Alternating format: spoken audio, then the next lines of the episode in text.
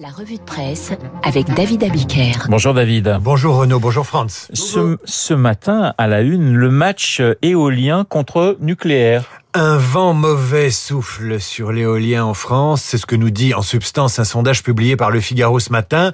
En 2019, 80% des Français avaient une vision positive de l'énergie éolienne. Deux ans plus tard, ils ne sont plus que 63%.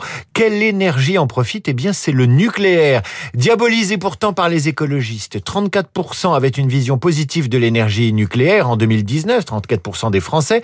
Ils sont 51% désormais, nous apprend le, le Figaro à avoir une bonne le Figaro avance deux explications à ce retour en grâce du nucléaire et à cette impopularité croissante de l'énergie renouvelable éolienne. Esthétique d'abord, les Français ne veulent pas d'une éolienne près de chez eux parce que c'est moche. La deuxième raison est générationnelle. Ce sont les électeurs de droite et les plus de 65 ans qui assurent au nucléaire ce regain de popularité. En fait, il y a une politique de l'énergie, mais il y a aussi des énergies politiques qui influencent la vision des électeurs. Plus on est à droite, moins on a peur du nucléaire, plus on est à gauche, plus on est favorable aux éoliennes, mais pas chez soi, bien sûr. Il faut rappeler un chiffre pourtant pas du tout négligeable. En France, les éoliennes assurent 17,3% de l'énergie produite. Alors même si ce n'est que la troisième source de production d'énergie, 17,3%, ce n'est pas rien. Alors après le duel éolien-nucléaire, des duos improbables dans nos journaux du jour. La presse aime les duels et les duos. Elle accentue les, les, les antagonismes ce matin. Prenez la une de l'opinion. Le dessin de CAC montre Obélix Xavier Bertrand et Astérix Éric Zemmour en pleine discorde et Macron derrière qui regarde tout cela en se frottant les mains. Il faut dire qu'un Zemmour qui divise la droite et qui affaiblit Marine Le Pen, ce pourrait être un des ingrédients de la potion magique pour faire réélire le président. Le président qui ne prononce jamais en public le nom d'Éric Zemmour, mais qui hier à la Bibliothèque nationale a lâché l'air de pas y toucher, rapporte le Parisien. Notre pays a été bâti sur l'État et la langue. Notre identité ne s'est jamais bâtie sur le rétrécissement, ni sur des prénoms ou des formes de crispation. L'affaire des prénoms n'a pas heurté que le président. Vous lirez dans le Parisien que Nicolas Sarkozy en veut beaucoup à Éric Zemmour, qui lui a reproché Dixit Nadine Morano d'avoir appelé sa fille Julia. Pendant ce temps-là, Valeurs Actuelles jubile. C'est la Razia Zemmour, titre le magazine à sa une, qui parle de tourbillon, de vente de livres extraordinaires, avec un Zemmour, un Zemmour qui sature l'espace politique aussi, je m'arrête là pour ne pas en rajouter. Oui, il y a ce matin dans vos journaux de drôles de duos et on pourrait dire que les contraires s'attirent. Oui, comme celui formé par l'écologiste Alice Coffin et le philosophe Alain Finkielkraut. Alors ça, c'est la une de l'Obs l'écologiste radical pourfendeuse du patriarcat, en face Finkelkraut, le philosophe académicien critique de la modernité. L'Obs réunit ces deux-là que tout oppose pour une disputation non dénuée d'humour, extrait. Alors, Finkelkraut prend ses distances avec MeToo, il redoute les lynchages publics et il dit « Quand l'accusation suffit à déterminer la culpabilité, c'est la fin du monde !» Ce à quoi Alice Coffin objecte, non sans malice, c'est la fin d'un monde. Finkelkraut réagit « D'un monde où il faisait bon vivre !» Coffin Bon vivre pour qui? Je vous recommande ce que l'Obs appelle une disputation, c'est assez savoureux et intellectuellement stimulant, vous en ressortirez non binaire idéologiquement bien sûr. Les contraires s'attirent donc ce matin, surtout quand je vois Hanouna faire la une de Télérama, dont il n'est pourtant pas la tasse de thé. Et Cyril Hanouna qui sort un livre hein, sur la France et prépare une émission politique. Depuis que Marlène Schiappa a lâché dans le monde que Zemmour devrait animer le débat de l'entre-deux tours de la présidentielle. L'animateur pitre de C8, qui s'en prend régulièrement à Anne Hidalgo, se dit qu'il peut peser sur la présidentielle. Et là, je le soupçonne de ne pas vouloir être en reste par rapport à l'autre star de CNews, dont je ne citerai pas le nom.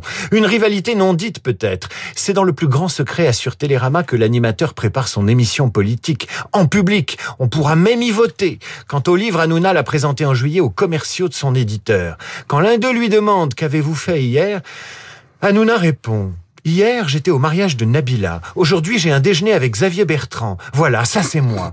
Et ce que j'aimerais, c'est que ceux qui aiment Nabila aillent voter. L'éditrice du livre, Isabelle Saporta. s'il est mort de rire. Ben oui, il est mort de rire, mais c'est ça aujourd'hui la réalité politique. Alors l'éditrice du livre, qui sait, c'est Isabelle Saporta, compagne de Yannick Jadot. Je vous le dis, les contraires s'attirent ce matin. Et Télérama raconte la mue de l'amuseur public Hanouna, sa volonté d'attirer les politiques dans l'émission. Et ce livre, ce livre en forme de profession de foi citoyenne, où celui qui, il y a cinq ans, glissait des spaghettis dans le pantalon d'un de ses chroniqueurs, entend faire participer et voter les Français en se posant en médiateur de la la La promo du livre commence en novembre. Hanouna se vit comme un porte-parole d'une certaine France, confie à Télérama un cadre de Canal+, comme Zemmour, c'est l'arrière qui veut être avançant. Alors l'autre livre dont on parle, c'est celui qui raconte le dernier amour de François Mitterrand. Le Monde publie les bonnes feuilles du livre de la journaliste Solène de Royer qui raconte la rencontre de François Mitterrand en 84 avec Claire, une étudiante de 18 ans. Lui en a 68 à l'époque. Un amour qui va durer 12 ans. Elle est issue d'une famille de droite, étudiante, absolument pas familière des cercles du pouvoir. Mais en 84, elle s'amourache comme une fan et suit le président dans tous ses meetings. Il finit par la repérer, un peu comme une star de rock hein, qui choisit une groupie dans la foule. La relation amoureuse se noue en 88. Elle invite le président dans son petit appartement de la rue du Four. Il se téléphone tous les jours. Elle a 22 ans cette fois, lui 72. Et ça ressemble pour elle à une passion folle et pour lui au printemps en hiver.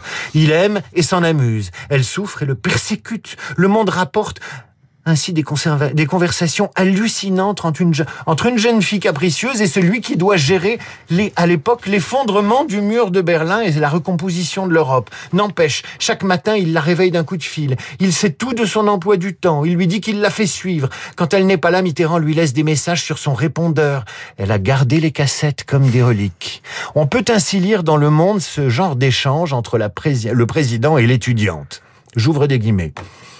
Tu ne veux pas admettre que cette histoire est extraordinaire lui lance-t-il amusé.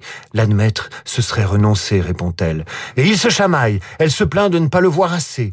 Mais tu te rends compte de la façon dont tu me parles, fait semblant de s'indigner le président. Tu es impossible à la fin.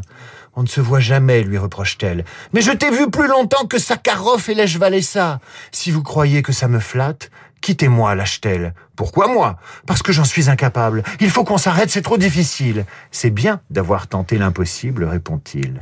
Incroyable échange ressurgit du passé entre deux amants que 50 ans séparent, puis la relation va s'user quand les derniers secrets de François Mitterrand sortiront dans la presse. Anne Pinjot, Mazarine, etc.